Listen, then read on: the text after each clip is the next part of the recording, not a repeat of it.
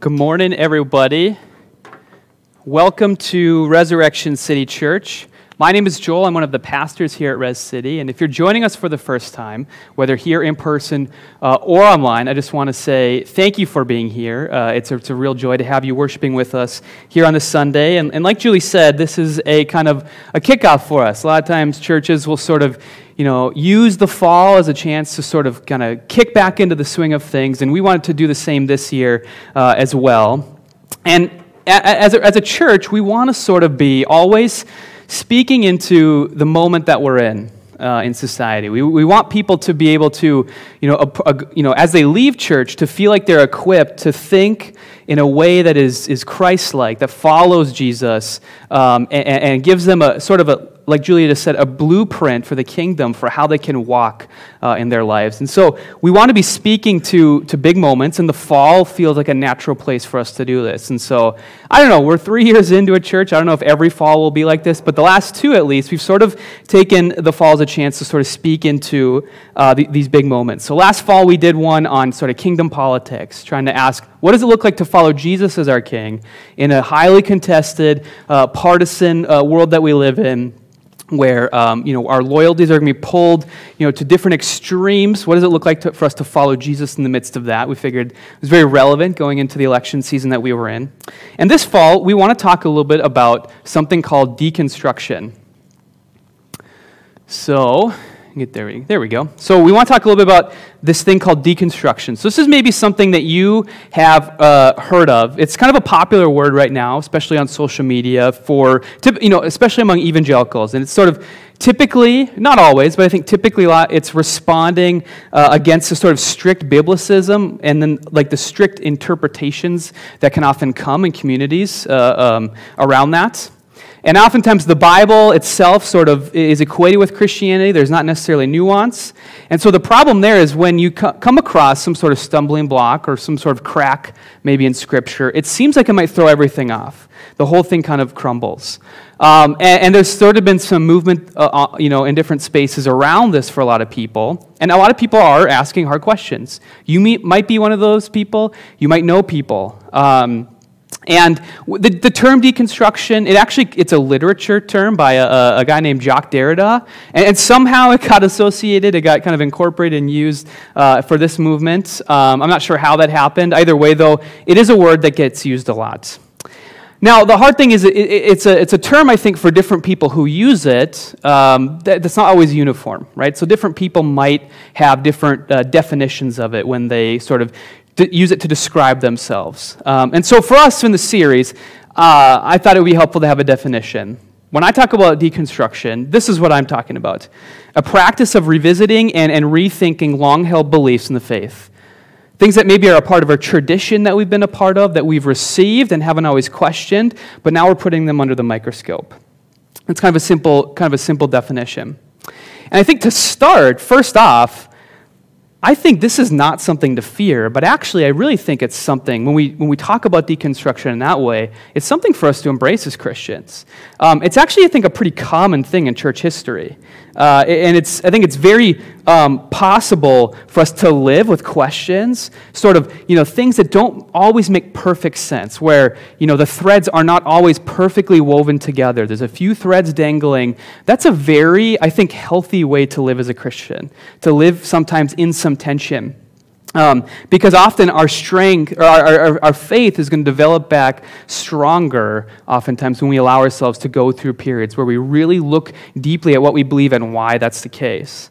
Um, and in fact, I would you know, if you do feel like you're in a period of this right now, uh, I would say one of the worst things that you can do is sort of assume your experience that you're going through right now is unique, or, or no one in his, the history of the church has ever gone through something like this. Because I think it's helpful to know what you're going through is actually a pretty normal thing uh, in the faith, a, a, normal, a normal process. And you can lean on others when, that, when that's the case. Whether it's people you read, right, writers from the past, Christian thinkers in the past who've gone through that, or people in the present who have gone through it. I know I myself would have had, I wouldn't have called it this at the time, but I guess looking back on it now, I think it's fair to say I had periods where I sort of deconstructed some things. I kind of, you know, pulled it apart and, and looked, looked at it and put it back together again. And there were a few pieces that were put back together differently than they were sort of assembled before. Like if you think of like a Lego, uh, you know, something you built out of Legos, like I pulled the Legos apart, put them back together again, and there were some pieces that were in different spots, or maybe even a few pieces that were missing after that, okay? Um, the purpose, I think, of the series is to say, like, this is an okay, in fact, maybe even healthy thing for us to do in the church. It's like taking the sunglasses that we're wearing off and making sure they're not cracked, right? There's not something wrong with them, so that when we put them back on again, we make sure that they are helping us to see things well. Um, doubt is not an enemy to faith. Uh, often, it's actually the, the soil that faith really grows in. It's like sort of periods of, of, of doubt and really questioning things well. I think strong faith often grows in the midst of that. We shouldn't fear it. And like I said, I think it's, a, it's something we've seen happen in the history of the people who believe God on a somewhat uh, regular basis. So, we are, as Protestants, sitting in this room here in a presby- you know, an old Presbyterian church. We're a Baptist church, right? We are part of something called the Reformation. And if you don't know much about the Reformation, it was this time where a bunch of people looked at the tradition of the church that they were living in in the midst of it, and they really asked some hard questions about it and figured, like, we need to sort of change some stuff here in order to be more faithful to Jesus. Okay? It was really, if you think about it, kind of a period of deconstruction that led to a lot of fruit growing from. All right? So this is sort of a normal thing that happens in the church. Now, another form of deconstruction, again, that I think is part of the tradition of the church and the people of God of rethinking established beliefs or practices, is something called prophecy. Now, if you read the Bible, especially in the Old Testament, though you do see prophets in the New Testament, you find these people who are sort of chosen by God. They live within people. They are uh, the people of God. They are Israelites themselves, but they challenge the people of God to be more fully themselves, to ask the, you know, if is what we're doing really what we're called to do by God? Are we really being faithful? And when the answer is no, then we should seek to remove that impurity or hypocrisy because it leads to abuse and false worship. Now, when you look at prophecy in the Old Testament, there's a couple of elements I think that sort of really describe all of it. And I, am taking this from a, a, scholar named Walter Brueggemann. He's an Old Testament. Um, uh, an, an, Old Testament scholar, but he says um, that we you see these two elements of criticizing and then energizing in the prophets. And a great example of this is in Jeremiah 1:10. This is God speaking to Jeremiah. It's part of his call to go be a prophet. See, today I appoint you over nations and kingdoms to uproot and tear down, to destroy and overthrow, to build and to plant. So Jeremiah's call to be a prophet is um, including these two elements of uh, tearing down, sort of, you know, getting rid of something that was there before, but then building something back up in its place again. Okay? Um, building back in its place something that God says needs to be built back up again. It's fueled by God. Okay? So the thing that was torn down was something that was not put there by God. And we need to deconstruct that perhaps, but something needs to be rebuilt back in its place. And so we can think about it like, you know, a, a house, right? Uh, instead of maybe tearing the whole thing down, we're going to take some parts out, remodel them, but then rebuild it back up again. The goal is to have a fully functioning house, one that people can live in, that is a place we can invite others into, that provides protection and all of the needs that we might have for it. The goal is to have that, but sometimes in order to have it, you do need to tear some stuff down again so that you can rebuild it back up again. And I think this is sometimes where we find that this modern deconstruction um, uh, movement that we find can lose some of its value because I, from at least in my observation, right, and maybe this is something you feel as well. A lot of times it can get fixated on just tearing down, right? The whole goal is like let's take a jackhammer to everything, right? If we find one part of this thing that we think maybe shouldn't be there, the, the, the, the thing is like we got to tear the whole thing down Okay? And so you find, I think, this sort of like, and, and bubbling up within that is this sort of like and again, this is my observation, all right? So if you disagree, that's fine, but this is just kind of what I've observed as I've said of seen this movement building up. You have almost these prophets of deconstruction that get a platform on social media, and, and it's kind of ironic to me at least that they themselves are very evangelistic, right? Sort of uh, trying to leading people towards a certain uh, uh, conclusion, but in my opinion at least, not giving necessarily tools or vision to rebuild something back in its place, really, so that it's of a benefit for the people of God. Okay, and I think it's important that we don't forget that um, build up and plant, the energizing part of this, right? That's why I think it's important for us to sort of, when we do this deconstruction, to look at how it takes place in God's people, in the history and the totality of the church, because that's where the fruit's going to grow from it.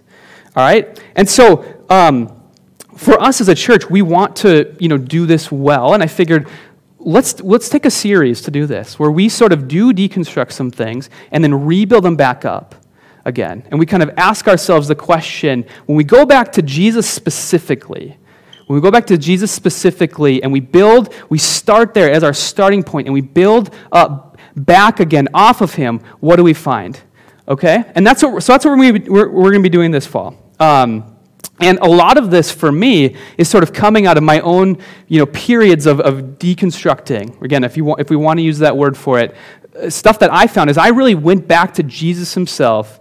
St- a lot of stuff that came out of that, you're going to hear in this series, okay? So this is a personal thing for me. So that's right. I'm actually really excited to share it uh, w- with you all for, through the next few months. Uh, and so that's where we'll be, rebuilding around Jesus for the fall. We'll be taking this all the way up to Advent, um, so the very end of November, this is where we'll be. And the, the goal of the series is to sort of deconstruct and rebuild again around Jesus himself, who is the ultimate criticizing and then energizing act of God. That's one of the things we'll find as we go through this. So we'll talk about a bunch of different things, you know, in regards to the faith. We'll talk about scripture, we'll talk about heaven and hell, we'll talk about our relationship as Christians with culture. Um, you know, why we do what we do here on Sunday morning. Why are we sitting in this room with someone on stage talking to you about Jesus, uh, with with worship bands and all that stuff. We're going to talk we're going to try to hit up on all those different things things as a part of this series. But what I really want to do is for these first three sermons, especially, is to really just lay the foundation in place and ask the question of this Who is Jesus? Okay, who is Jesus? Now, as part of this, we are going to be uh, actually, this is something new. We, we did this online a little bit last year when we had to go you know, online only. Uh, we did a little bit of question and response.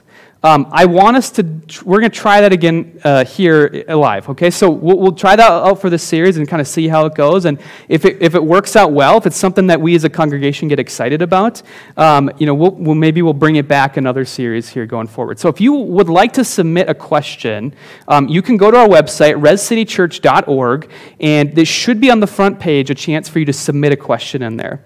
And uh, we'll, we'll, get them. We might not get to all of them, um, but we'll try to do our best to, to answer, or not answer, but respond to them, all right? I don't want to, you know, portray myself as the guy with all the answers, but I'll do my best to give a response to it. Um, and, and, perhaps, you know, maybe some follow-up conversation would be, would be the best way to handle it. We'll, we'll see. But anyway, I, am excited about that. So go, go ahead, go on our website. At the very end of the sermon, uh, we'll, we'll do our, our best to respond to those. We might not get to all of them you know, depending on how many come in, um, we got to go eat ice cream after this. So, you know, we'll try to make sure we have time for that. But, um, but yeah, go ahead and, and, and fill that out, and we'll get to as many as we can, hopefully. So, week one here, we are talking about this question Who is Jesus? And we're going to start with Jesus, sort of boots on the ground, how he was experienced initially by the people he came into contact with. And that is, you know, particularly as a prophet of deconstruction, but then also of rebuilding. Okay, so we'll talk about that a little bit more as we go. Um, and that'll become more clear as to why we're starting here, all right? But I think it's important, again, as we experience Jesus, as we seek him out, who is this guy that's at the center of everything we believe? Let's try to go and experience it in the way that the people that initially experienced him did it. Okay, and so that's how we're going to do this today.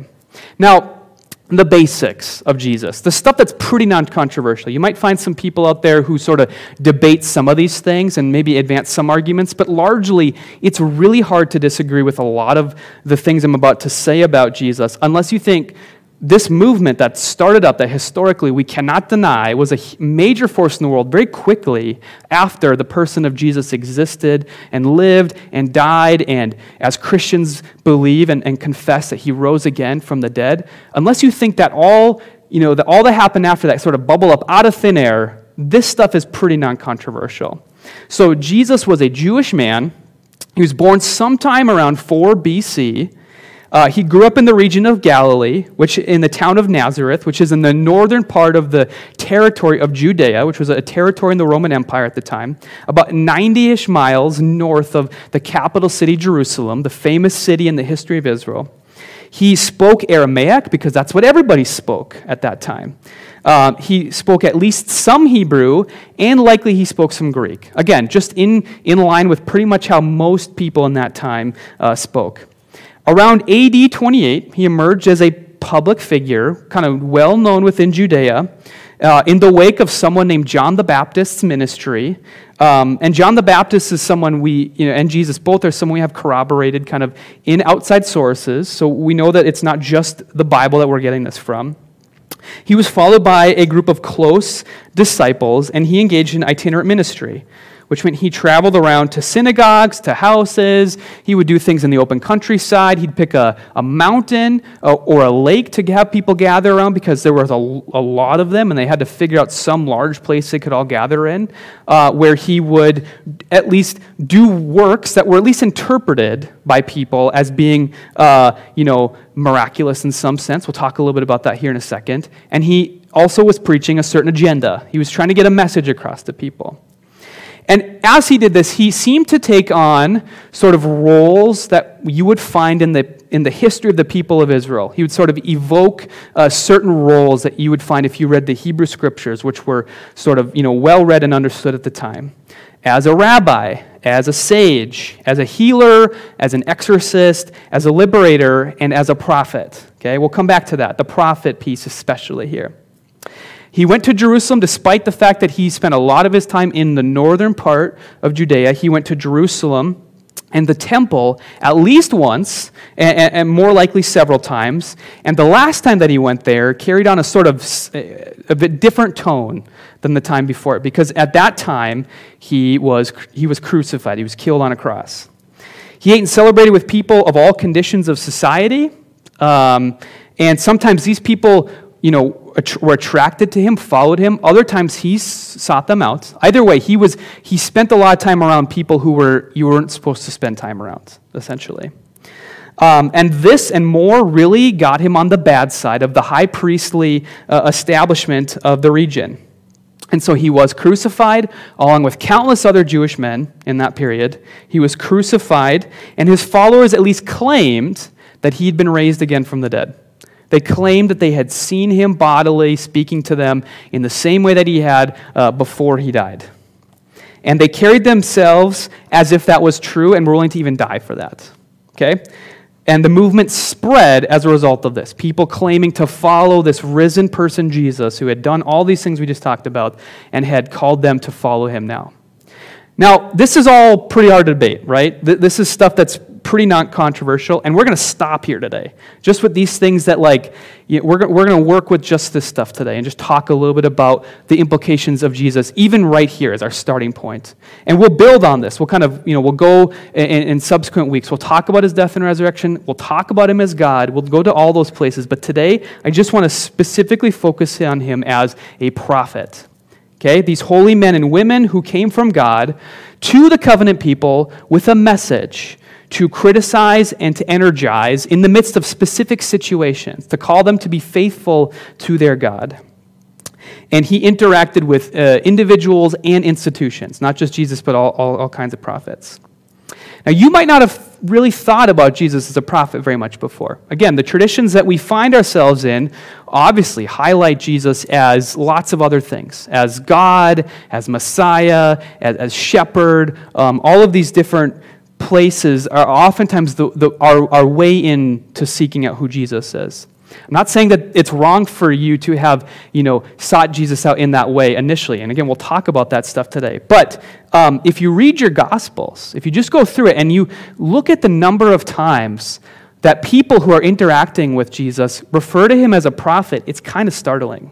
It's very clear that this is how he was initially interpreted by people as a prophet, just like the prophets of old.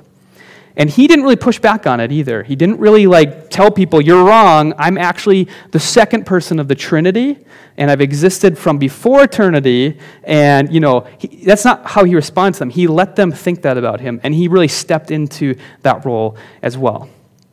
And so I want to st- start us here in, uh, as we sort of get into the actual scripture, actual places in the gospel where Jesus himself speaks, at what is really the intro of his prophetic agenda. And we find this in Mark 1:15. Okay, this is the place where he's sort of in all, you know, the, in all three of the synoptic gospels at least, they sort of have this moment where he's like, he gets, he goes into the wilderness, he gets baptized, and then something, something changes, and he goes into full on, um, you know, uh, outworking of his agenda mode.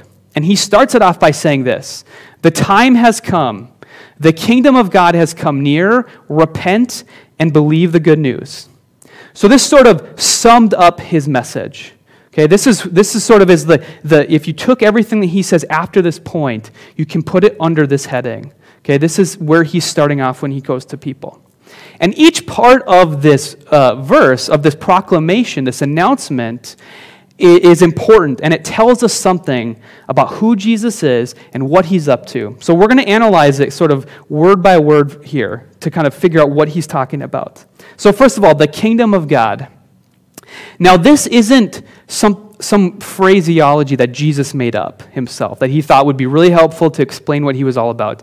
He's actually picking up on a sort of uh, idea or a phrase that was well known within the Old Testament and then also the Jewish people of the time. They, they were all about this idea of the kingdom of God. And it was language to describe simply this that Yahweh, the God of Israel, was becoming king on earth, not just in heaven. And when he did, he would put things right. Okay, he would take the things that had happened to Israel in their sort of tortured history, especially over the last several hundred years.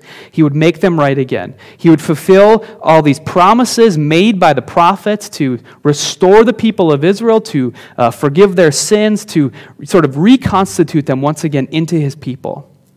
And this age that God was going to institute was good news. It was a gospel. That's what the word gospel means, is just good news. People are excited about this. People want to hear this, and they're longing for it. Okay, so when Jesus says this, people's ears start to perk up because it's something they've been waiting for. Now, it doesn't mean they think for sure this sort of guy, this carpenter who you know lived in northern, uh, the northern part of Judea, was the one who was actually bringing it. But they were at least interested to hear what he had to say. He says it had come near. Okay, the buzzer's about to go off. The clock is about to strike midnight. Uh, the sale is about to get to begin. There's an urgency to it. Okay, like it's not like this is happening, you know, in your kid's lifetime. It's about to happen right now. You need to get ready for it. There needs to be a sense of urgency to you about what is taking place through me right now or through this announcement that I'm making. You need to get ready for it. When he says repent and believe, okay, so we have a lot of connotations with this, right? This is very religious language. I don't know how often you hear people, you know, use the word repent or believe in non religious settings anymore right? I, I, actually, I'm trying to think off the top of my head. I, I have a hard time uh, thinking of, you know, that, that being a part of our common voca- vocabulary when it's not really used in a religious sense. Okay? And, and uh, I mean, that's just how it's developed for us, right? As Christianity has become a major force in the world, a sort of dominant force in our society. Um, but in Jesus' own time and place, it didn't necessarily have all of that religious language connotation to it. So here's a really helpful example of a, of a, a place where someone else uses this terminology. So there's a guy named Josephus. He's a, he's a historian, uh, writer, he's a statesman of the time. We, have, we know a lot about what we know about the first century in Palestine from uh, this guy Josephus. And in one of his books, he's writing a story about how in AD 66, he's going to settle a conflict between a couple of factions who are going to fight each other. And one of them, one of the sides has got some guerrilla warriors in it, and he tries to go talk to one of them. And it turns out this guy actually tries to tries to kill him, tries to kill Josephus. And so Josephus is trying to talk with him about this sort of revolutionary zeal that he has, and he's trying to convince him to turn, you know, to, to not do this anymore. Okay? And so when he's talking with him, here's what he tells him. I would nevertheless condone his actions if he would show repentance and prove his loyalty to me. Now, this can also be rendered exactly the way that Jesus says this in Mark 1:15. If he would show, if he would repent and believe in me, if he would turn from this agenda of revolutionary zeal, of sort of political zealousness, if he would turn from that and accept sort of what I'm telling him, turn away from that and, and, and go down the path I'm telling him to go down to, things would work out well for him. And so, when Jesus is saying that the kingdom of God is coming, it's coming near, what he's telling people is you need to turn from your agendas for being Israel or for being people of God and to follow mine instead. Okay, you need to assess the paths down which you're walking, and you need to follow the path that I'm about to announce. That's what he's talking about here. And so your agendas, which were oftentimes centered on revolution or maybe compromise, both in relation to Rome itself, he's telling them when God actually shows up here, when this kingdom of God comes to earth, your agendas are not going to stand up when they're exposed to that. And so, what you need to do is you need to follow my agenda because that's the thing that God is going to be working through. It will not lead, to your destruction. Instead, it's good news. It's good news to follow. And so this reputation starts to develop around Jesus. And we find this actually, this is from the end of the book of Luke. This is actually after he's been crucified and Jesus has risen again, and he's just talking to some, you know, some people who'd followed him in the past. They don't recognize him for some reason, um, but he's asking them, hey, what's been going on here lately? And they're like, dude, have you been living under a rock for the last week? And they kind of tell him what happened, that this person named Jesus died. And they say about him, this is what, this is what the reputation of Jesus was, kind of around just the common people. He was a prophet, he was powerful in word and deed before God and all the people. So, again, let's analyze the different parts of this. The prophet part of this we've talked about a little bit. But um, the, the part where he says he's powerful in word and deed before God and all the people is a, another important part of how people perceive Jesus. So the message that Jesus gives in Mark 1:15, he continues to give it over and over and over again in different ways to people to make it stick in their minds, to, to sort of alert them to this sense of urgency that they need to have if they're going to respond to what God is doing through him.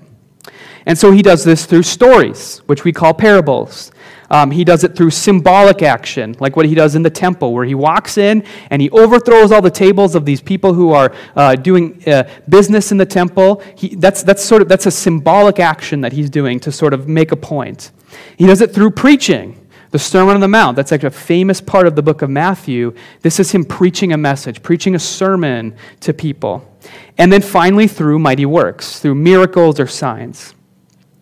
Now, he likely told these parables and messages over and over and over again, okay, uh, with different variations, which probably accounts for why sometimes the way it's told to us in one gospel isn't exactly the same as it's told to us in another. It's just because he said it more than once. And, you know, Matthew's, you know, the account that he got from someone was a little bit different from the someone that Luke got because it was a different, you know, um, uh, instance of Jesus telling it to people. And so he would tell these stories or these messages to people, and he would use he would connect with people by things that they were sort of um, you know uh, uh, uh, that, th- that happened in their normal life. He would he would connect to different things. So he would often start his parables off by saying things like, "The kingdom of God is like a mustard seed," or "It's like a woman who you know misplaces some money." Or it's like a farmer planting a field. All these things people were familiar with. And if he were talking to us today, he might say something like, The kingdom of God is like someone who forgets their email password, or someone who tried planting some basil in their yard this summer, or someone who went away on a work trip. Okay? It would be these kinds of things that he would be telling to connect us to our daily lives. So we'd be like, oh, yeah, I get that. I've, I've done this before. The characters in this story I can resonate with. And he would use these to sort of you know, redefine what the kingdom of God was according to how he was announcing it. But Jesus wasn't just talk, okay? He wasn't just, you know, going around, um, you know, like preaching a message like an influencer or you know, a salesperson or something, trying to get you excited about it through good rhetoric or something like that. Okay, he would back it up with, with powerful deeds. Okay, um, powerful in word and deed, like the, like the person says here. Now, the word miracle, which is kind of how we, tip, you know, how we typically think of what Jesus was doing, that word is actually only used once in the Gospels, which is kind of interesting. Um, uh, usually, what you find are words like uh, paradoxa, which is just things you wouldn't expect or coincidences. Um, uh, dunamis, so sh- signs of power, you know, shows of power or authority. Or terata or semia, uh, which is like a sign or a portent. Okay, these are the types of you know, words that the gospel writers use to describe these powerful deeds that Jesus did. And these are evidence of his authority. There are reasons to listen to him beyond the fact that he's also a very charismatic person, right? He's a, he is a good rhetorician. He does, you know, he does a really good job of getting your attention and sort of, you know, leading you to a conclusion. But he also did things beyond that too. He showed sort of uh, shows of power and authority that also grabbed you and made you so you were like, I gotta listen to what this guy is saying. Like he, he is not just talk. He's he is backing it up. And, and, and that's where like the science of it is not necessarily important. It's not something to get tripped up on necessarily because regardless, these are shows of power that get people's attention. And we can just assume that like Jesus knew what was going to get people's attention because eh, people are flocking to him to see this. Now, obviously, the most important show of power that Jesus does is the resurrection.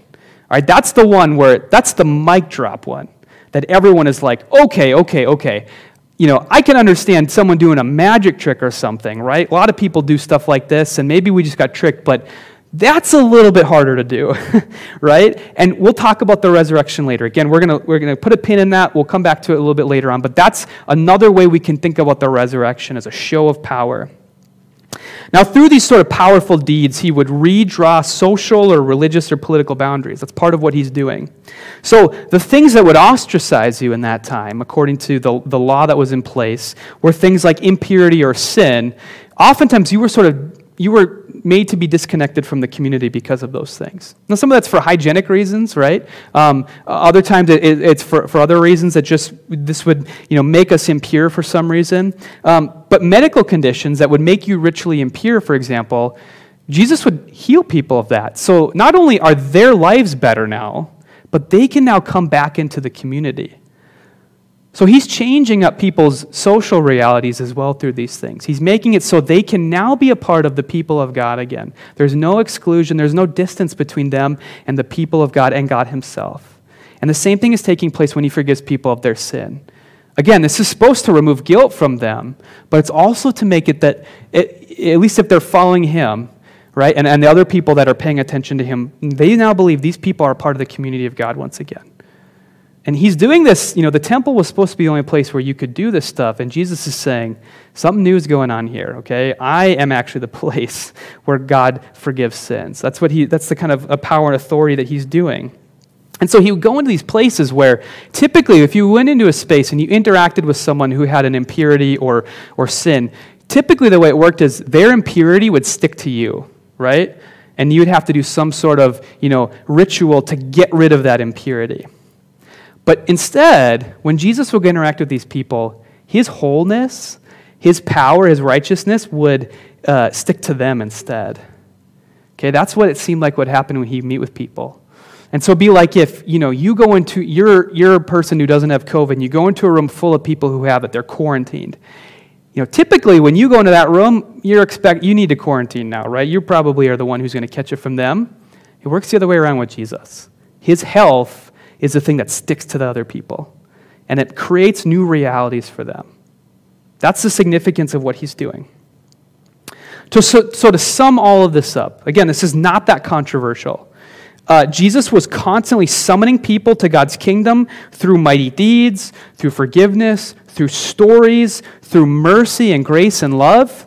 But then he was also challenging them, like a prophet, to reassess their agendas, to turn from them, and to follow him instead. Again, this is very much in line with the prophets that you read about in the Old Testament. And, and again, this is very general. We're going to get into all the other stuff later on, okay? Um, but this is a good place to start. And I think when we leave it here, there's actually a bunch of different, or there's three different things I want to focus on in particular for us today as a takeaway for us. Okay, when we take this very general starting point of who Jesus was, I think it still speaks to us. Okay? And, and here are three responses I think we can have to this response of Jesus. Now, the first is this we can deconstruct him and we can rebuild him back in our own image. All right? And I think that this is going to be our temptation a lot of times. Now, I want to start out by saying, like, I know for a lot of people who, who are feeling like they're in this sort of deconstruction stage, um, there's a lot of pain, there's a lot of fear that goes with it, okay? And I want to be really sensitive to that. I understand if you are in this place right now, there's a lot of fear, like, you know, sh- being shunned by your family or by your community, right? Or being afraid of going to hell, or all these different things that might crop up as you ask hard questions, and you've grown up in a place where these questions are not allowed to be asked. And I know a lot of times people don't choose this, right? It happens to them. They don't actually plan uh, to be in this stage where they're asking hard questions, but something happens to them where they can't help but ask these hard questions, right? That's a, that, that's a fear. And if that's where you're at, I want to encourage you to do it well, okay? I understand that you oftentimes don't get to choose that, but you do get to choose how you you know, move forward in the midst of this. And this is where I want to offer you a sort of, uh, I, I want to offer you some advice as you do, do that, okay? You, you can, right, l- listen, a lot of people are like, you know, it's good. You took down the picture of the perm haired Jesus who looks like a movie star from the 1950s and he's wearing a MAGA hat or something, right? You got rid of that. But a lot of times people replace that with a mirror, where now Jesus is just them, right? It's whatever they're into, whatever their values are, or whatever, um, whatever you know, is trendy in society, whatever, you know, that's what happens a lot of times when we go into this stage. And I just want to tell you, Jesus is not going to be of any benefit to you if you're just going to try to form him an Im- image of yourself and the things you value. Okay? He's not going to be any value to that. He, he just is a Trojan horse, it's just like a, uh, you know, a chance for you to sort of feel good about the things you already like. Okay? And I think it's important for us to um, understand that when we really do seek out who Jesus was, he's not the kind of guy, again, even in this initial sketch of him, he's not the kind of guy that is going to, you know, sit there and let you pick him apart. I think it's pretty clear that he's going to turn the question around on you, right? That was what he was all about when people come into contact with him, was turn the question around on them. When you read the Gospels, you look at these elites, the Pharisees and the Sadducees who would come to Jesus. And a lot of times they're trying to trick him, they're trying to deconstruct him, show him to be a fraud. And he turns the question around on them, and they're like, what the heck just happened? Okay? That's how Jesus was when people encountered him in his time. And so, to put it another way, and I came across this a few months ago uh, by uh, a guy named uh, David Bennett. He's an Oxford PhD student, but I just love the way he framed this. We don't deconstruct Jesus. Jesus deconstructs and then reconstructs us again. And if you're aware of this guy's story, I won't go into it. Um, if you really want to read his book, it's called The War on Loves. You really see how he encountered this when he um, sought it out. Um, but I, and I think, you know, for him, he's specifically talking about the Jesus of faith that we encounter, right? When, when people have a real experience of who Jesus is, you're rarely the same again afterwards. But I think it's still also true of this sort of initial sketch that we take, that we took of Jesus today. If you take this sort of general, non controversial picture of Jesus, if you take it seriously, right? If you go into it with the agenda of being willing to let Him challenge you, because that's what He was all about, you will find yourself being deconstructed and then rebuilt back again in a new way as you set aside your agenda and you be willing to follow His instead. Now, a second way that we can um, respond to this view of Jesus is just as prevalent and just, I think, as dangerous because it's really the same thing, although it's kind of an opposite in the same way. Okay? And that's where you can be in a Jesus space, right? You can have been in a church or you know, evangelical subculture your whole life, but you're really not listening to Jesus. You're actually just kind of tuning him out right? You know all the language, right? You, you know all of the rules, all the things we're supposed to believe, and, and you, you're good at that stuff. But you're really not listening to Jesus, then, are you? Right? You're actually, he becomes white noise. and, and Jesus is not really able to speak to you because you just sort of learned a culture. If we're going to really meet Jesus, we have to be willing to let him uh, challenge us. We have to be willing to do hard things. We have to be willing to, to deconstruct things. If we come across it and realize, I don't think Jesus has been calling me to this, I think it's just a part of a wider American culture that I grew up in in some way. Okay? If we're going to really come to Jesus, we have to be willing to be challenged by him. And Jesus himself, he had hard words for people like this. This is Matthew 7 21 to 23. Not everyone who says to me, Lord, Lord, shall enter the kingdom of heaven, but he who does the will of my Father in heaven. Many will say to me in that day, Lord, Lord, we have not prophesied in your name, cast out demons in your name. Sorry, we, yeah, have we not prophesied in your name, cast out demons in your name, and done many wonders in your name? And then I will declare to them, I never knew you. Depart from me, you who practice lawlessness. Okay? This is a real challenge for us if we've been in the church our whole lives, is to get to a place of comfort where we're really not hearing from Jesus. Okay, we're going through the motions. We're playing the game right that we've learned from our parents or people we've known our whole lives. We're really not listening to Jesus. When he does speak to us, it just becomes white noise. We're not taking it seriously. And I think it's really important for us to consistently be willing to be deconstructed by Jesus so that we can hear his voice in our lives in the present and not trick ourselves into thinking we're following him, but really just living out whatever we've been handed. And so I think the contrast to these first two ways to respond to Jesus is this last one a life of repenting and believing in Him. Okay? Instead of building a Jesus up in our own image or tuning Him out, we are continually meeting Him, continually seeking Him out. We're willing to turn from our agendas and to follow Him when we're called to it. We're not trying to put Jesus into some box but we're willing to react to him instead of telling him to react to us. And at, at its heart, this is what it means to respond to the, the message of Jesus that we talked about today. To trust him, to repent and believe, and to actually think God is doing something in, in our midst. And he has been doing something in our midst for the last 2,000 years. Okay, so what we're going to do now is we are going to do a little bit of Q&R. Julie, do we have any that's come through? Okay. We do. Um, if you, do we have, can, can people throw any more in or we got enough? I mean, we have several, but if you have more questions, throw them in. Maybe throw we'll them find. Maybe we'll get to them. Uh, the website's on here, redcitychurch.org. If you're watching online or here in person, go ahead and throw them in. We might, we might get a chance for them. If not, though, I mean, seriously, if I don't get a chance to respond to it, we're going to be out there eating ice cream. We've got nothing else to do. You might as well, you know, we can talk about it, right? Or talk to someone else about it, okay? Don't just leave the question hanging. Yeah, we can maybe find another way to respond to some of these other questions as well. Okay, the first one um, Can you say more about what the kingdom of God is and what the gospel is? And some context the, the question asker gives it says, Growing up, I heard gospel equals Jesus came to die for your sins. Mm-hmm.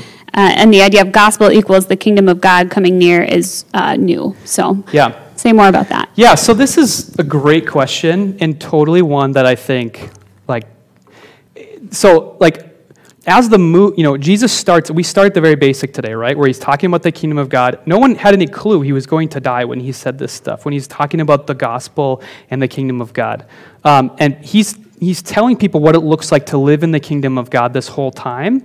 And, I, and I, I we'll, we'll get to this a little bit here later in the series, but I think the way we should understand how those things get brought together, and I think in a sense we should we should bring those things together, but I also think we need to have a lot more depth to what the kingdom of God and the gospel are than just Jesus died for our sins to forgive us and give us eternal life someday. All right? The gospel is that. Okay? That's a, that's a part of the gospel. The gospel is like a diamond, right? With all these different facets to it, right? You know how on a diamond there's all these different sort of sides to it, right? And each one of them is beautiful and necessary to the diamond, but they sort of need each other.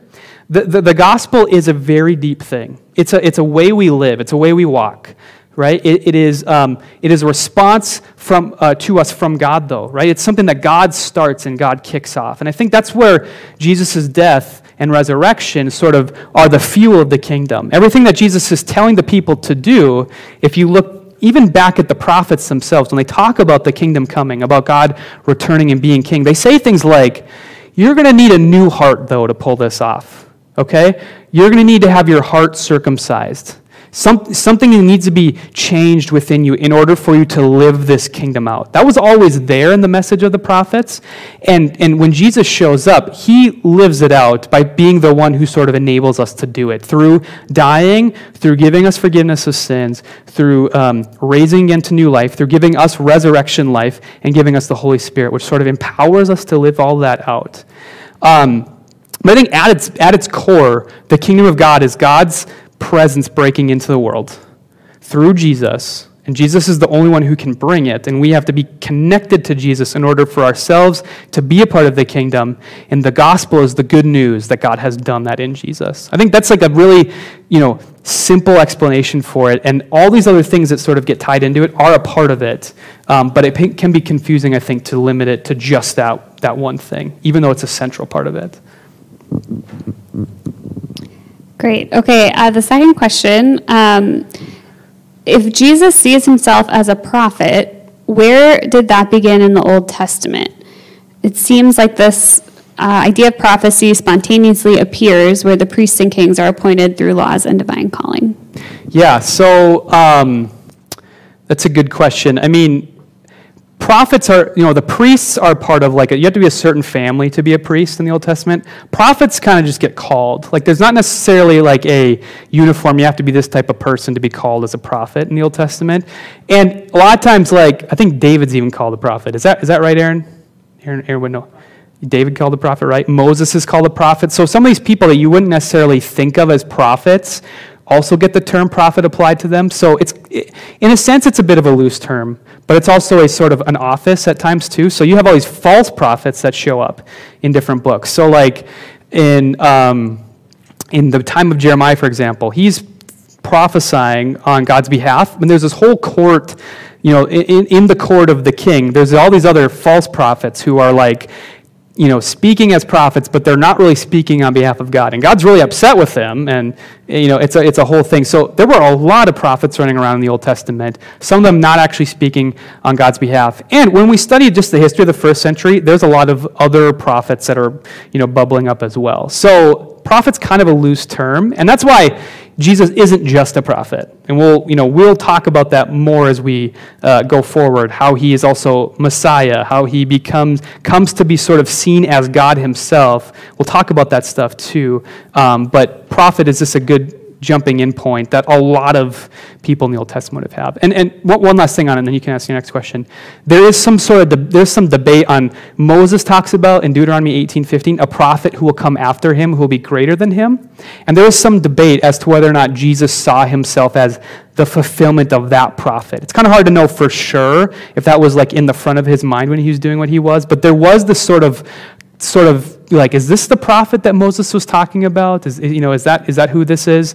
Um, so there is a lot of sort of grounding in the Old Testament for what Jesus is doing, both historically and then also scripturally. We have a lot of other great questions, okay. but for sake of time, yeah. I think um, I'll keep these questions and we will definitely find a way to yeah. uh, respond to them in some form or another. So thank you all for these mm-hmm. are all really, really good questions. I'm excited to get to them in future messages. Yeah. Yeah, I appreciate it, you guys. Um, let me pray. We'll head into a time of worship and communion after that. God, help us as we. Um, really ask hard questions this fall um, about who you are, about what you're doing in our lives, in our midst. Um, I pray that you would just be with us with your spirit, um, just like you have been, as, as people have asked hard questions in the past, many, many times in the future, and you have used that to, to call them anew, to make them new, to, to grow stronger faith from the soil of those hard questions, God. I pray that we would do that as a church um, over the next few months, God. Be with us as, as we do that. And we do it in, to glorify and honor your son, Jesus, who we do think is at the center of all we do, who deconstructs us and then rebuilds us again so that we may live lives in response to the kingdom of God and all that Jesus has done to initiate that. We pray this in the name of Him, of Jesus Christ. Amen.